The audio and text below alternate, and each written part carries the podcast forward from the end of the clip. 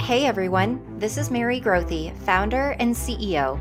You're listening to the Revenue Radio podcast brought to you by House of Revenue. Each week, we'll talk about common revenue challenges and how to get past them, share real world experiences, and get a glimpse into my life as a CEO scaling my own business. If you're a struggling entrepreneur or just an entrepreneur looking to be inspired, this podcast is for you. I'll give you honest, unfiltered, and practical insights into growing your business and getting past your revenue plateau. Vintage values is present for me today. I'm excited to talk to you about it. There's a thought that when you move physically, let's just start with this. You're packing up your house, you're moving. You have to make a decision on what you take with you and what you leave behind. And sometimes once you get into the new house, you are either so thankful that you left something behind or you regret it. And you tell yourself, I wish we didn't get rid of that. I wish we had packed it, brought it with us. You never know until you get to the new place and live there for a while. And they say hindsight is 2020 but in the time, you have to make a decision. I think about this scenario from a CEO standpoint when you're scaling your company. When you go through startup phase, you have values that are very important, but you also have clunkiness, lack of infrastructure, and there are things when you move into the next stage I don't think we are as CEOs as conscious about evaluating the values of what we're bringing and what we're purposefully leaving behind. When you're moving, you have to decide you're looking at everything right in front of you and you're choosing what gets packed and what goes away. When you're moving in your business and you're moving to the next stage, it's not that simple Sometimes you are able to call out, this is the old way we did it, and we are not doing that anymore. You fix the process and you enhance that. But oftentimes, it's not until we are in a moment of crisis, dealing with a challenge, or something simply isn't going our way, that we pause, reflect, and identify if we forgot to bring something with us that really worked well for us in the past and we're sad that we didn't hold on to that vintage value, that we let it go away with the history of that part of our story in that phase of our business. Recently, we went through some adversity in our company and my manager, my old my old sales manager used to say, Adversity reveals character. Character isn't made in crisis, it's revealed. And I think about when you get pressed and go through that pressure, what is really getting squeezed out of you? Well, if you look at the values that you bring forth and what you're willing to hold on to and continue to stay true to, even as you grow and scale, that can be in the make or break for your culture, for attracting new talent, for employee retention, for getting great results with your client. Last week, we talked about internal values versus external reward. Today, we're talking about the vintage values that we may have forgotten about because we forgot to put them in a box and pack it with us when we moved to the next stage of our business. When we were in startup phase, just from my perspective as a CEO, I knew everything about every person that worked for me. They were very important to me. I cared about them as humans, their lives, their significant others, their families there was an investment that I felt I was making in them by simply just showing up and caring. And I felt like even though we were in a very chaotic startup phase with no infrastructure and we were all over the place, and I was so busy, I had my own clients I was serving. I think at one point I had six or seven of them. That right there was more than a full time job. Not to mention, I was running a small team of five or six people and running the company, doing all the business development, managing payroll and accounting and all those pieces. It was a seven day a week, pushing 100 hour a week job, including travel. Yet, even with all of those distractions and all of that, if anyone on the team had asked for anything, they needed anything, I would have been there. From day one, my strongest value is that I want this to be the best journey for the employees. I just said this last week as we had two new hires start. I'm not a fool. I know not everyone sitting in that room is going to be with us a year from now, two years, three years, five years. I hope they are. But the market's hot right now. Careers, so much opportunity out there, amazing compensation plans, things that we eventually can't compete with. And I can't worry about tomorrow. I need to focus on today. And today, what I can control is sticking to my values and ensuring that while these people are here, this is the best experience they're ever going to have. I make mistakes. I don't get it right. Some days I show up stressed. I can be hot. I can get frustrated. I have very high standards. I hold people to those standards. I can be critical of work. And maybe that, in a way, in the moment, people don't love it. But I do believe that humans crave to be held accountable and to have structure and to know how to succeed and how to win. But there's a way to build that culture while also caring about people. Back in our startup days, I knew that that was my North Star and something I cared so much about was that if people are going to agree to work for this company, that I'm committed to them in creating a great experience while they're here.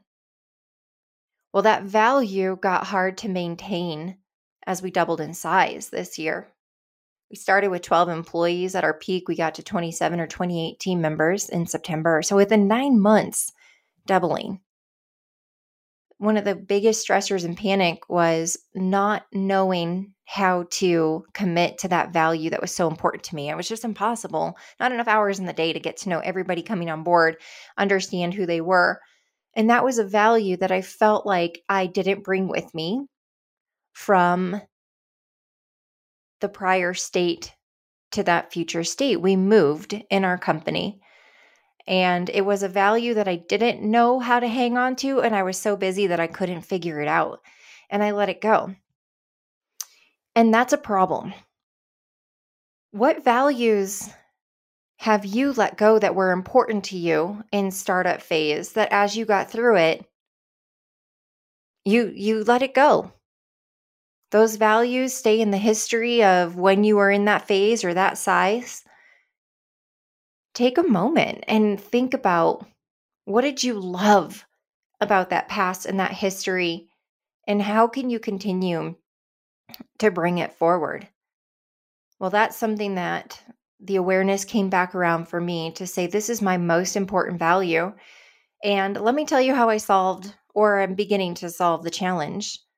One make time I built an executive team and they're remarkable. And over the last few months, we've been very intentional in training them up and transferring duties. And I'm finally entering into a new era as a CEO where my workload has lessened. There's actually free time people can book on my calendar, or I can just intentionally use that time to sit down and talk to people. It's incredible. I was able to last Wednesday, I was able to be in the office. That's the day when all of us come in together. And I got there after dropping off my son. Traffic was in my favor and very light. I had some extra time. I was able to just sit at one of the community tables where four of my team members were sitting, newer ones that I really haven't built a very strong relationship with. We're just getting to know each other. And for 30 uninterrupted minutes, we were able to just be in community with each other and talk to each other. Be there, be present, no agenda, no structured meeting. Just be there with each other. It brought me so much joy. The other thing that I love now is I can randomly call people on my team during the day just to check in and ask how they're doing. I follow many of them on social media. I'm able to see what's going on in their lives. I can send them a text, a Slack message, a DM, ask how they are, ask how fun the event was over the weekend that I got to see some pictures of that they did. And it's meaningful because I genuinely care. It is so exciting to be in this new era where this vintage value of mine that I wasn't able to make time for because I didn't know what I had until it was gone. When we scaled and doubled in size, that element, when I lost that element, I felt so disconnected from people on our team. And that's not the CEO I want to be. That doesn't sound fun to me. Let me tell you, it wasn't fun. I lived the life of it and I was losing excitement in my role. I was losing the passion of one of the biggest reasons I love doing this oh, it felt amazing to have that with my team. That's one of my favorite vintage values is genuinely knowing who these people are and how I can make their life better. Even in the tiniest of ways. Sometimes it's just acknowledging their work. Sometimes it's showing a sincere interest in what they do outside of work. Sometimes it's giving them the space to just share and talk and be heard. There's so there's so many ways somebody can feel valued as a human, and it is so life giving. As a CEO, I ask you to reflect what are the vintage values that fell to the wayside as you've grown and gotten bigger? Ask yourself, write it down, and then see what excuses you come up with immediately. Yeah, but, well, I can't do that anymore because well that was this way now we do it this way. I challenge you to figure out and, and let's just say every option's on the table. If you asked me five months ago well mary you could have this if you cut your work week in half your workload in half i would have laughed in your face and potentially said something that followed. Like you've got to be kidding me. That's not possible. But it is possible and it's so important that it's a priority which means it has to take precedence over the other work. And we have figured it out. And now I get to start on this journey again of embracing this vintage value that gives me so much joy. And when a CEO is filled with joy, that's our fuel for the tough days, for the challenges. When we are pressed, if you think about how olive oil is made, you have to press those olives but there's so much rich goodness, healing power inside of those olives. Olive oil is so good for you. And when you think of the purity of it, and how when those olives are pressed, that goodness that comes out. When you're pressed, what comes out of you? When you're dealing with adversity, what part of your character is revealed? When you're dealing with crisis, what kind of character do people experience coming from you? You can't give what you don't have. And sometimes when we're under a mediocre state of stress, just normal work, we can fake it.